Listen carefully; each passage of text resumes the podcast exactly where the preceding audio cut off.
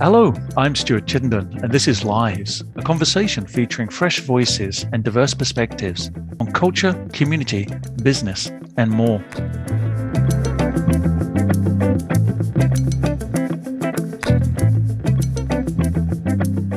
Guest today is Sarah Martin, the CEO of the Wellness Council of America.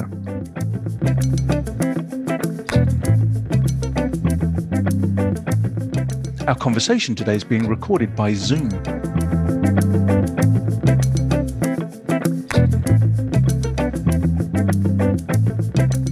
Today is a special New Year show, although the conversation will be relevant still at any time of the year if you're listening to the podcast. With the COVID pandemic having affected all of our lives, Sarah and I will be talking about what we could be thinking about for our personal and professional well being in the year ahead.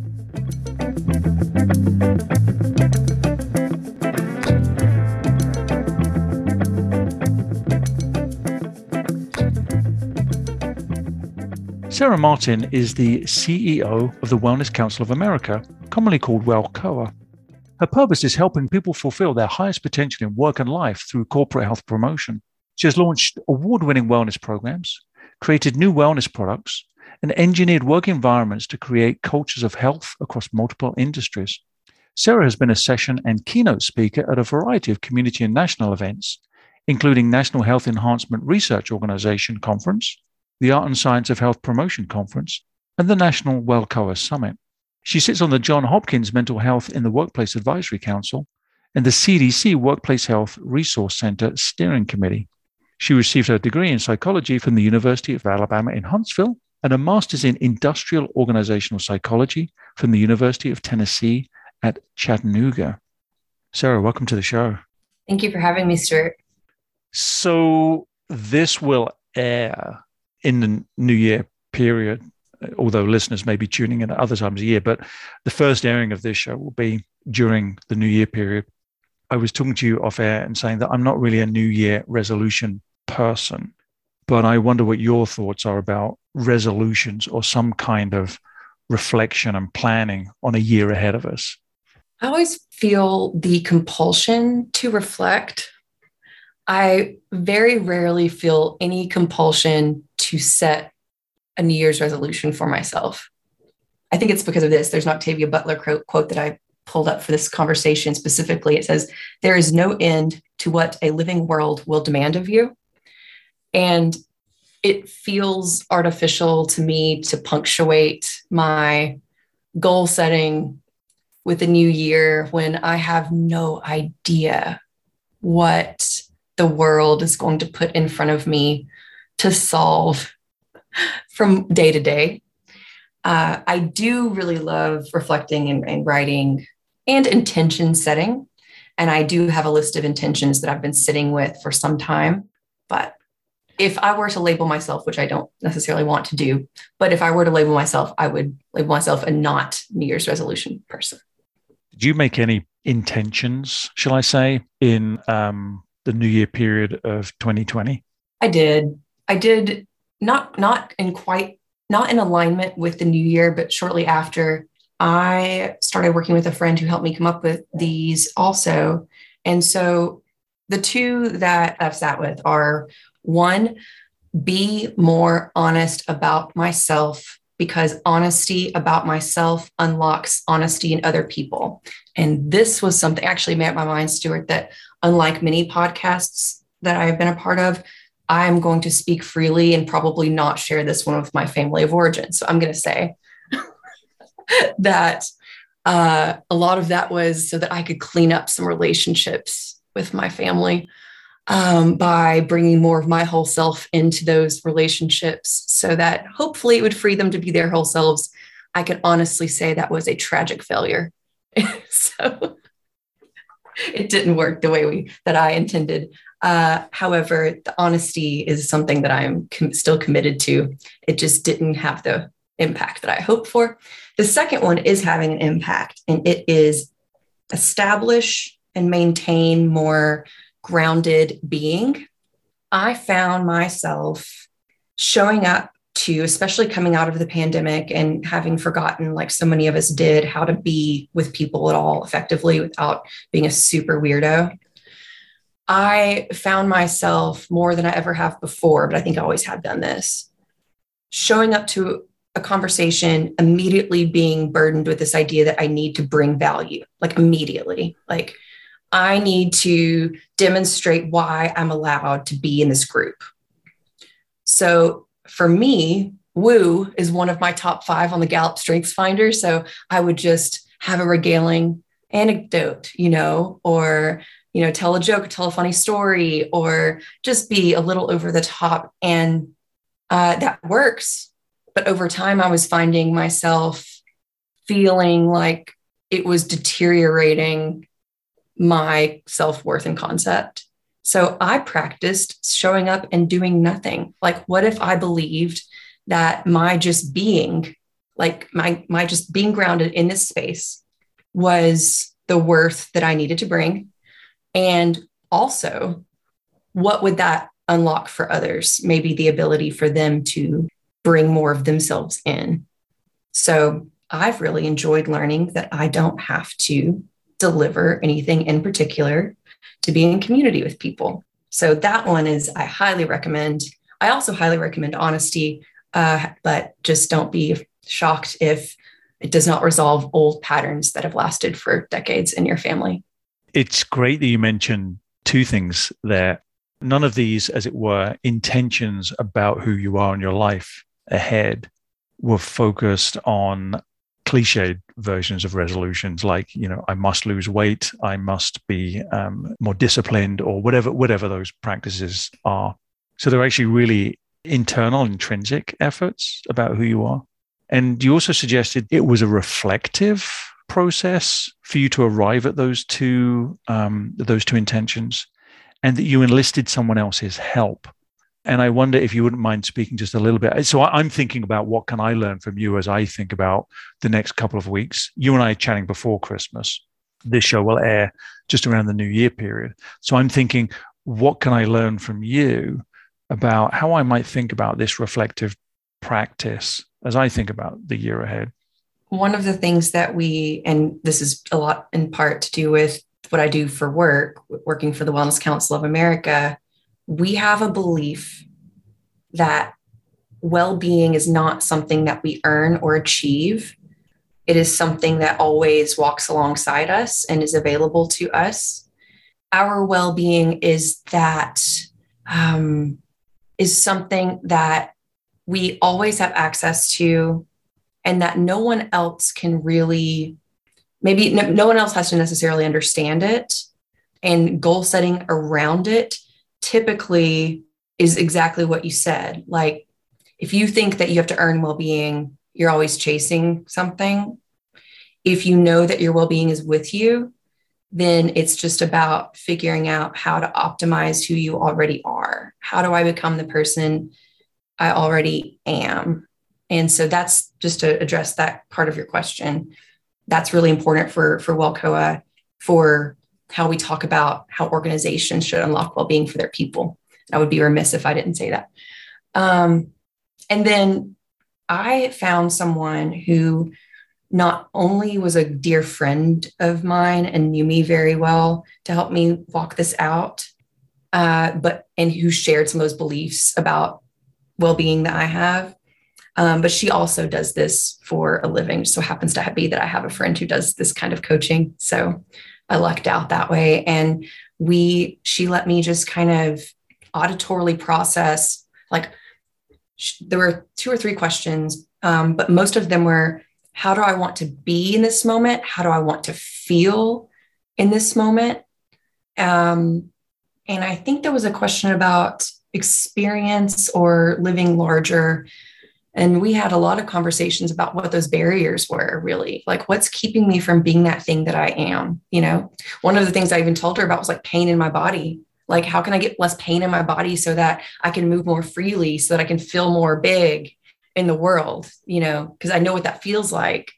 I just have these things stacked on top of me that are keeping me locked out of that. So those were helpful prompt questions if that helps. I got nothing to worry by my side.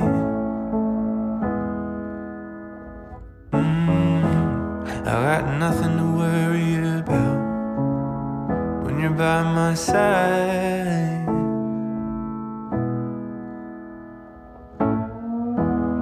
I looked out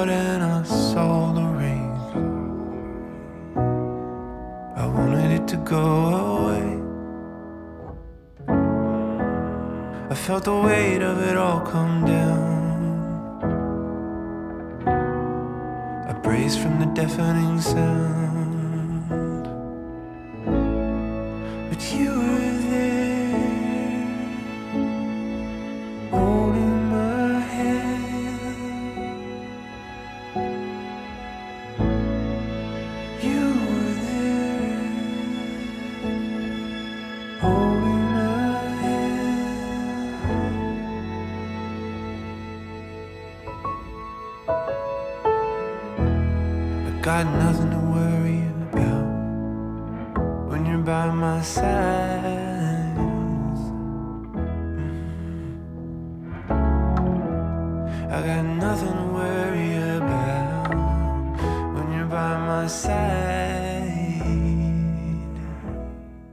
Before we sort of talk a bit more about some of your thoughts about personal well-being, maybe setting the scene.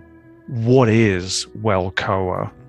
So, we are a nonprofit. We've been around almost 40 years, and our mission has been to advance the health and well being of all working Americans. And because of how old we are, we have seen what well being is, quote unquote, uh, be defined so many different ways. We predate this medicalized model where organizations thought, well, I'm seeing these double digit year over year increases in my healthcare dollar spending. We just need people to be more well so that they cost less to insure. And that has a lot of face validity. And we stood up a whole industry around that about 15 years ago. And we were, we had 15 years of best practice under us when that happened. And in some ways, that amplified our success and our brand. We have a very strong brand today, and that's a piece of that story but that was never really why we got into this business. We believed that there is a health crisis, a well being crisis. We believe that work is part of the problem. And we believe that because Americans spend 90,000 hours of our lives at work, that the workplace is a really great place to start. That's the critical mass of people. Uh, you know, you have their attention, they're giving their lives to this work why not address well-being in that environment what would it look like if everyone knew when they showed up to work they had access to a healthy meal a place to safely exercise uh, you know without fear of you know there's so many neighborhoods that that's not true. What if work could be that for people? Or that their employer just cared about their health? What if it felt what if you knew when you came into work? And I, I shouldn't even say walked in anymore because obviously that's not the reality. When you when you show up in whatever way that is literally virtually that your employer cares about your well-being you know what would that solve for people? And so we work with 5000 member organizations and we have another 30,000 or so organizations who engage with our free resources and get our newsletter and that sort of thing. And what we do for them, we work directly with the person who's responsible for the well-being strategy in the organization and we train them we give them resources we bring them into community with each other. Uh, we help provide them with agency to make these are hard things to try to achieve um, and, and get buy-in for at the leadership level of the organizations. And we give them that not just the knowledge and skills but the agency through the community that they're a part of this is the right thing to do and they're doing the right things to get it done and that's really powerful. So um, it's pretty exciting work. We have so many opportunities through the pandemic to continue to redefine what well-being is for people and what the value of a well employee is for people. We've been excited to see people ask more beautiful questions post pandemic about this. I love that the pandemic has enabled an environment, a scenario where beautiful questions can be surfaced. But before I let you talk about beautiful questions, um, what were the horrible questions pre-pandemic? Uh, and maybe a different way to say that is, um, what was the wellness industry? What were organizations involved in providing well-being? What were they doing well before the pandemic, and what was just going horribly wrong? There's so many bad questions. before the pandemic, and because of the, the wellness boom, you know, that made this industry what it is now, there was this belief that, and it's still pervasive, that people don't want to be well. And that's not, and that's why they're not well. And all we need to do is first tell them why their well being is valuable, and then tell them what needs to be done to achieve that well being. In that world, we might say, what percentage of our population is obese and what behaviors are they engaging in that's perpetuating that statistic? How many steps a day are they walking? Can we track that? How much do you have to pay someone to get them to walk more? How much do you have to charge someone to get them to address their cholesterol? It's wild to me because what that created was the only industry I can think of where you have to pay people to consume what we're selling. Like we are incentivizing people on average of $600, $700 a year to engage in some list of health behaviors that an organization is setting. Talk about not just you setting targets for yourself, not always being effective, your organization setting blanket targets for you and then penalizing you for not hitting them. Instead of realizing that everyone wants to be well, but humanity is very messy and there are many factors that stand in the way of living a more well life. Like if you hate your boss and you hate your job, you're caring for an aging parent, you're caring for a child with special needs, or any child for that matter, caregiving in general, you're having money problems, your sex life sucks, any one of those things, if you come to an employee dealing with one of those things and say, you know, we can help you, we have this wellness program, but what we're going to do is we're going to prick your finger and then we're going to and we're going to draw your blood we're going to ask you to complete a health risk assessment and then we're going to tell you that you have hypertension borderline high cholesterol and risky alcohol behaviors and then we're going to give you a $200 gift card to target. Like in what world is that effective at actually resolving what sits underneath our lack of well-being. It's pretending that it's simple when and it is simple. It's simple in that employees who have what they need and are cared for when you get your needs met you can be well. If you're not getting your needs met you cannot be well. It's like that maya angelou quote about courage. Without courage it's impossible to practice any other value with consistency. If you don't have your needs met it's impossible to practice well be things that amplify your well-being beyond whatever that maslow hierarchy of need barrier is that you're at. So that takes us headfirst into the wall of the pandemic and all of our best intentions both personally and organizationally around well-being crashed into that at the beginning of 2020 and so from your perspective as a practitioner and an expert in the field how has the pandemic revealed a different conversation about our well-being needs and opportunities from an organizational context but also from a personal context too. At the onset from an organizational context it forced leaders to recognize what's been true the entire time. Their success is predicated on the vulnerable humans that work for them.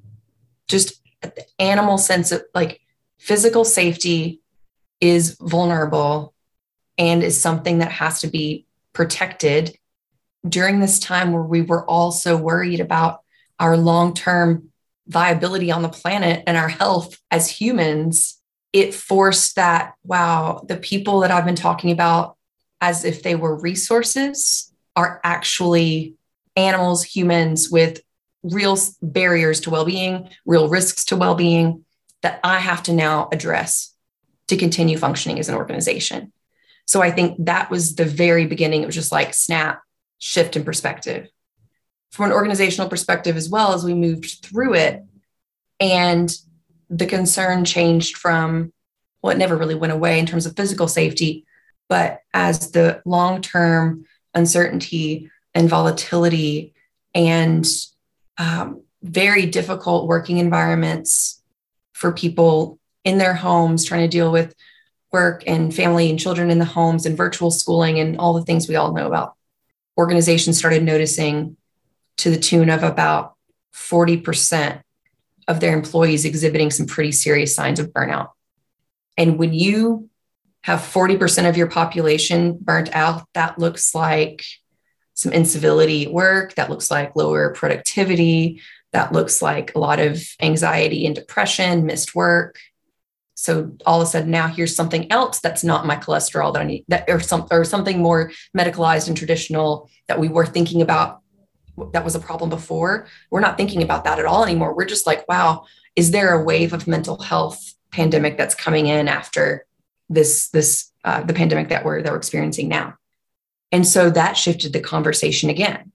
And then the third wave of the conversation shift at the organization level has been through the great resignation, where now they're like, okay, employees have an intent to quit at unprecedented rates. What is that? And at first, it was very transactional. They're like, okay, we probably just need to be more competitive with compensation or benefits packages. And then McKinsey had that article where they actually asked people who were intending to quit why and the two reasons were one, I don't think that my boss appreciates me or values what I do here. And two, I don't think my organization appreciates me and values what I do here. I don't feel seen. And so, once again, we are forced to realize that we are dealing with people who have feelings. And those feelings, in order for us to do our jobs well, have to be considered and then the solves, the very real solves that are being asked of organizations have to be implemented unless they want to find themselves in a situation where they can only employ people who don't have any other option, which I doubt is the case that or the situation that most employers want to be in.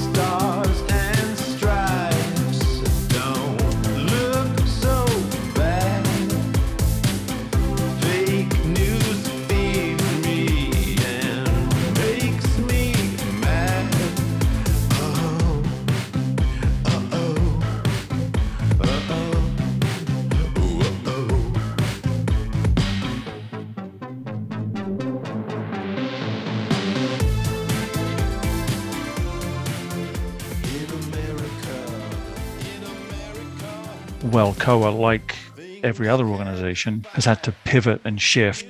I'm wondering what were the sort of key messages or, or support opportunities that WELCOA was providing or seeing in organizations during the pandemic? How did that pivot? And and I want to use that as a springboard into 2022.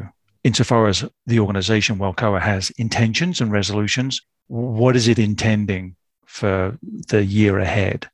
Your first question about how we reacted and how we responded and what the key messages were, we first started out by putting out massive toolkits with communications, strategies, messaging around just things like how do you support a parent who's working with kids in the home? How do you have conversations about how do you have transparent conversations when you don't know what to do next? Skills of vulnerability in leadership, compassionate leadership, how to have a compassionate conversation, job expectations.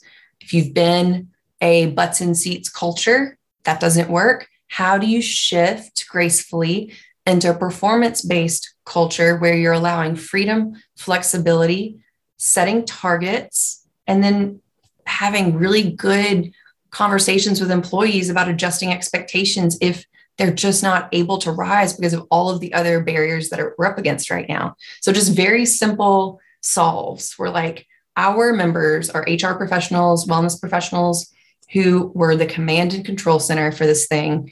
And just like, what do they need? Just get it out.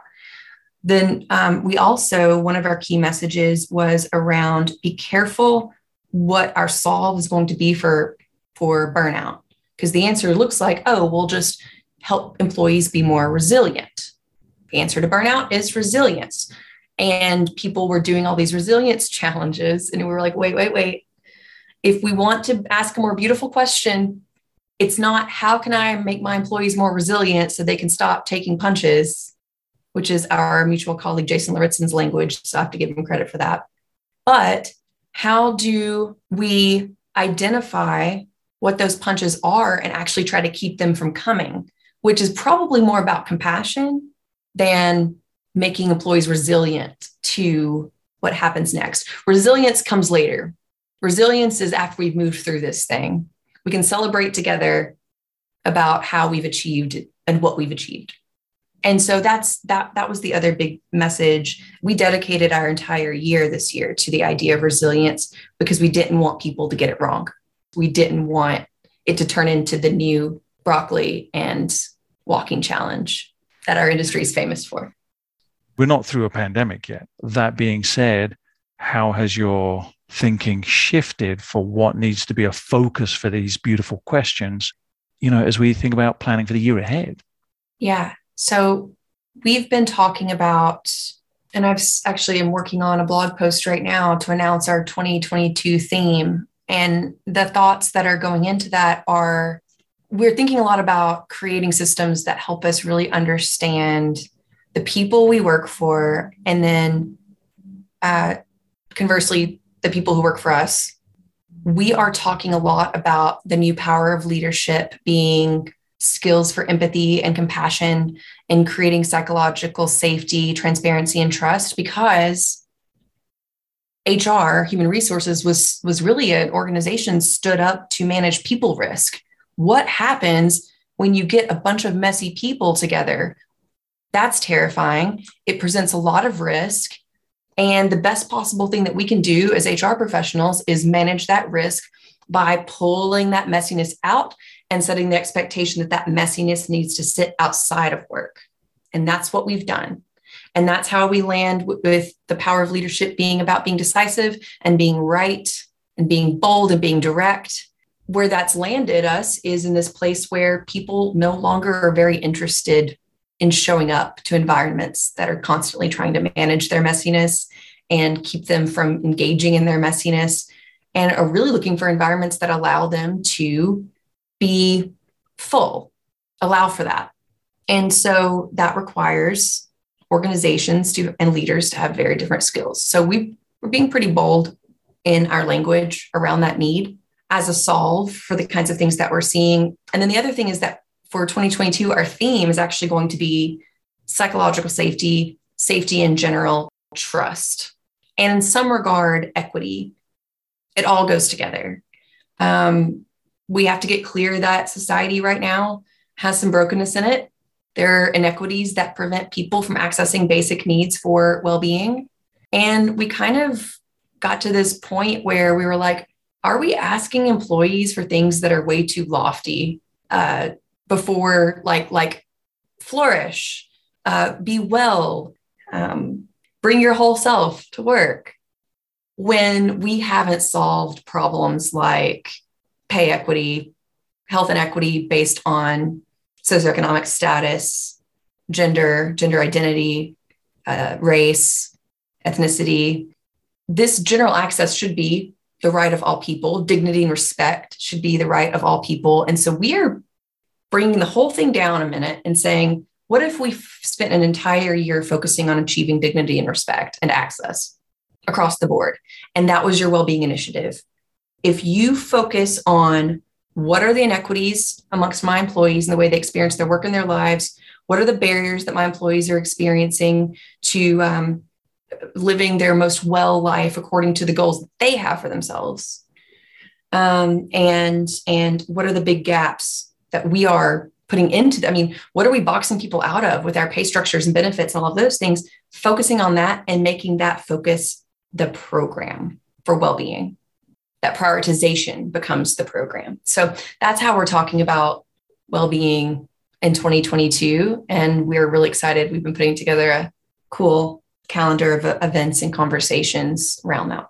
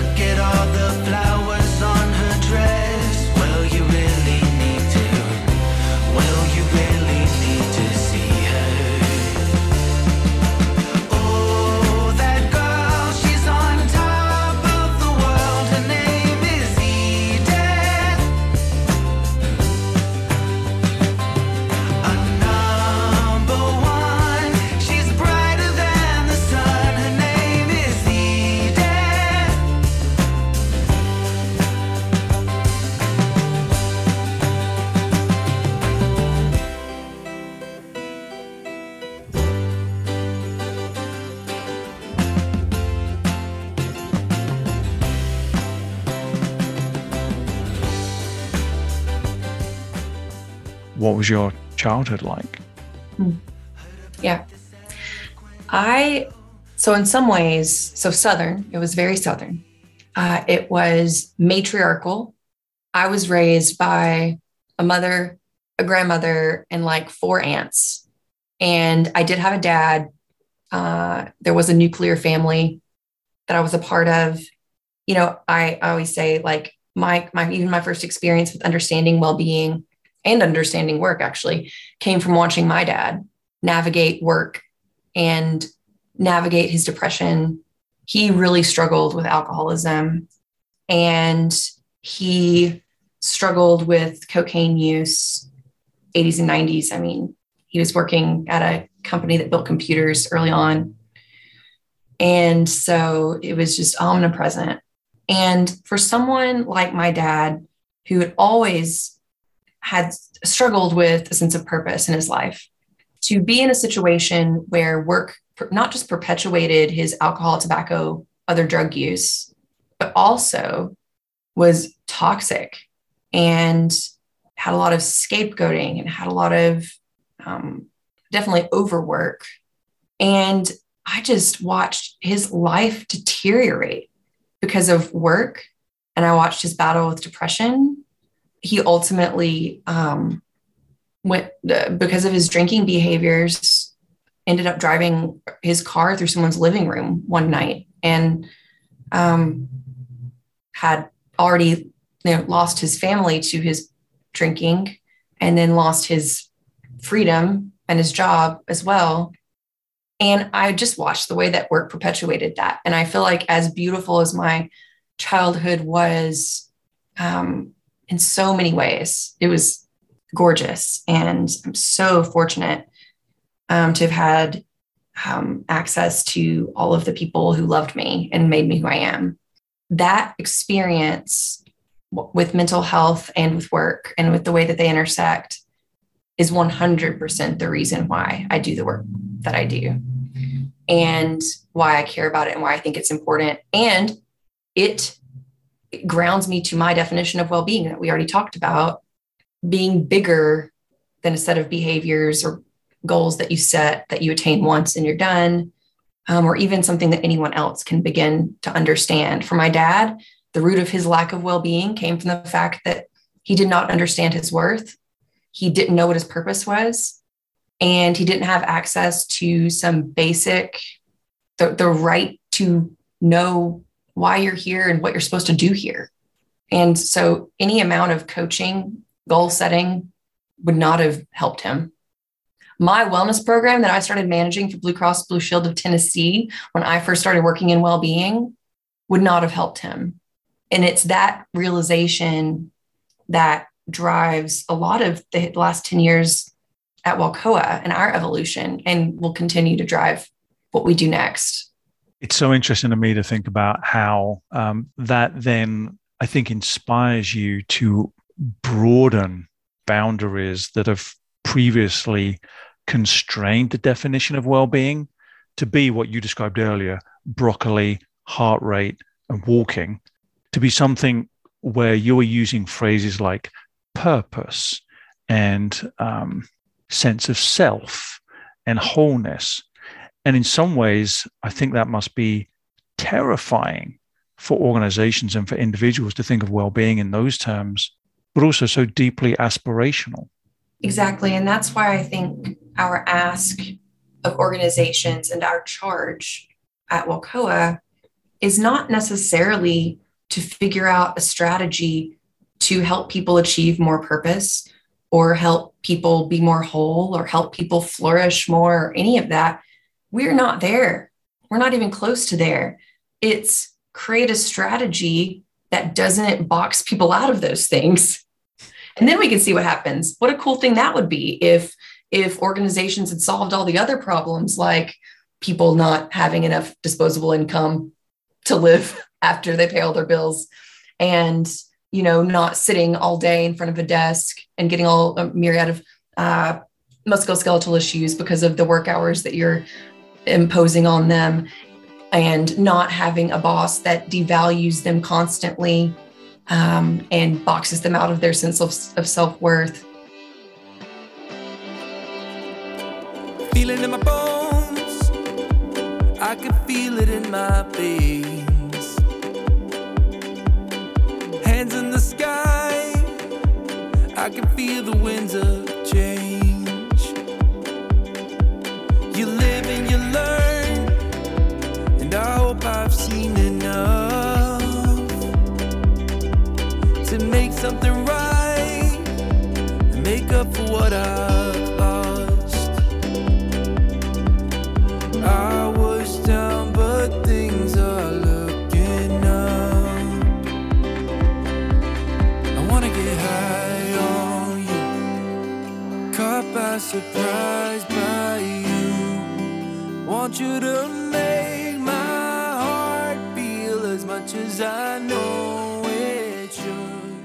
So, so now I feel silly. Um, I feel a degree of chagrin that at the top of the show, I was thinking about personal and professional intentions around well-being, and I was going to ask you maybe to share what you were thinking about for, for yours looking forward. And of course, I'm realizing it's really hard to invite you to share some of those thoughts when, as you're pointing out for listeners, planning 2022 well-being that is predicated on not being paid the same as the person next to them or not having the same work environment that guarantees their physical safety it renders rather absurd my thinking about it in those terms. So I, I do feel a degree of chagrin. So having that broader context stated is there a way that we can suggest to listeners here are some ways you might think about well-being for yourself in 2022 yeah. I i think asking some really basic questions about it's really really difficult to shake up the system and have agency to do that right? So for ourselves and for and for others so it's this taking the stance that really anything can actually change. It is not true that because we've been living this certain way for so long that we need to keep living this way. So it's what's not working anymore. And it's thanking the thing that worked because so often the thing that got us here is not the thing that's going to get us to the next place. Um, so, what is the thing that's been working for me for so long that's just part of how I operate?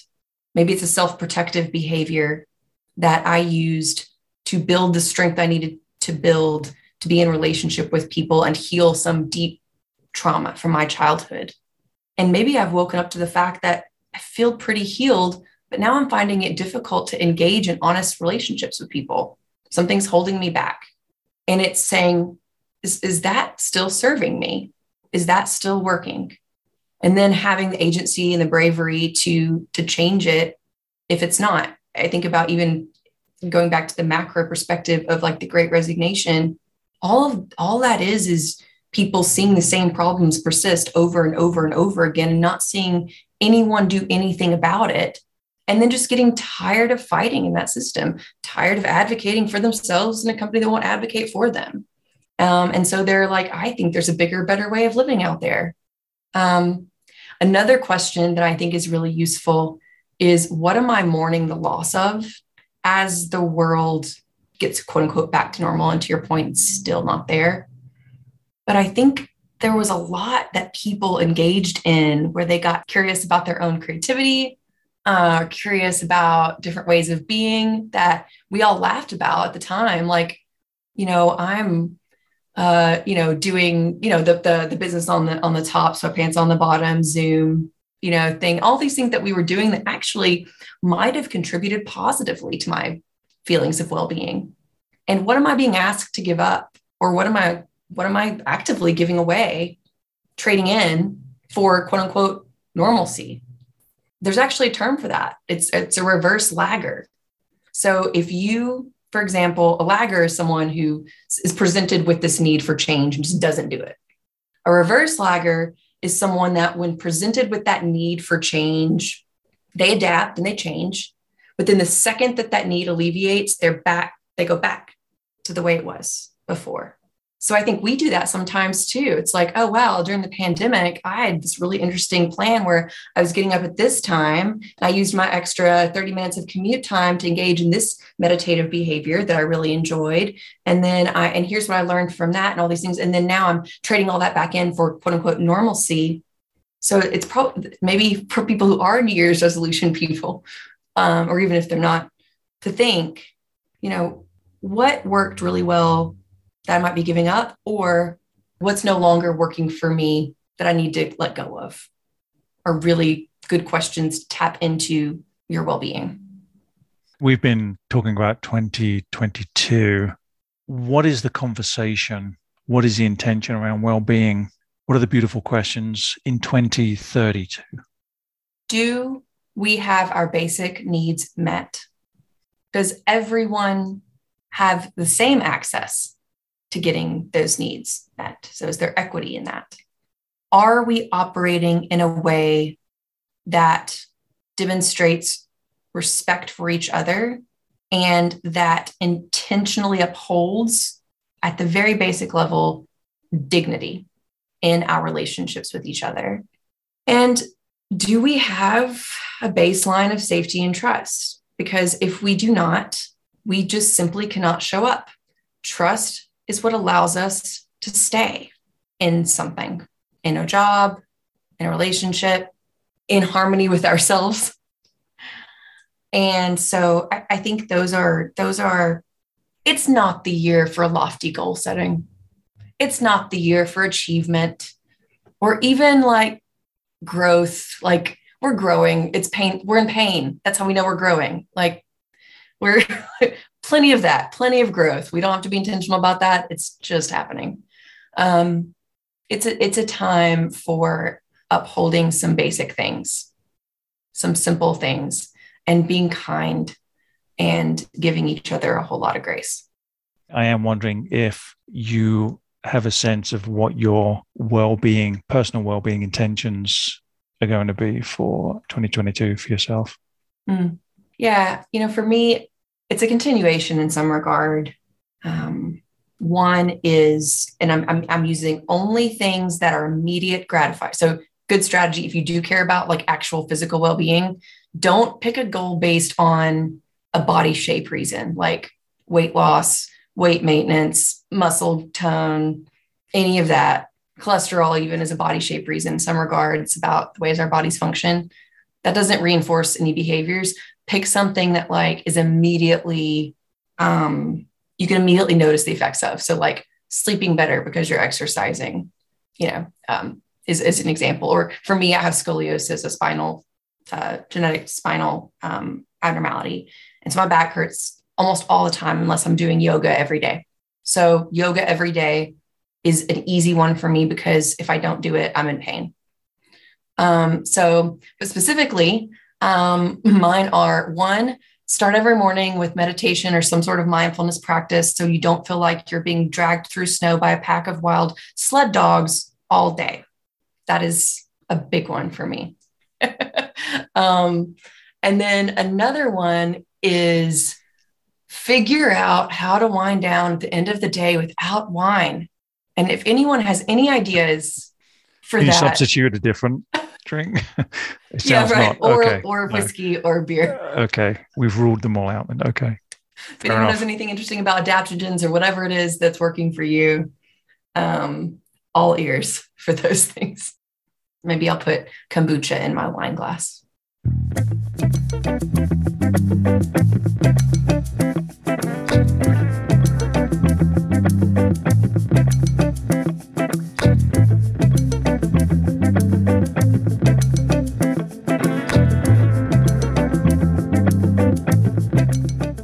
My guest today has been Sarah Martin, CEO of the Wellness Council of America. Sarah, thank you so much for being on the show. And um, I guess it's appropriate to say at this point, given the airing, Happy New Year.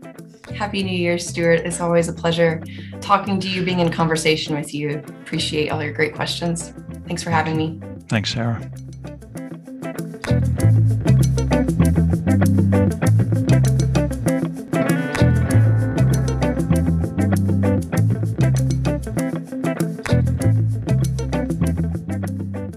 That's the end of this week's show.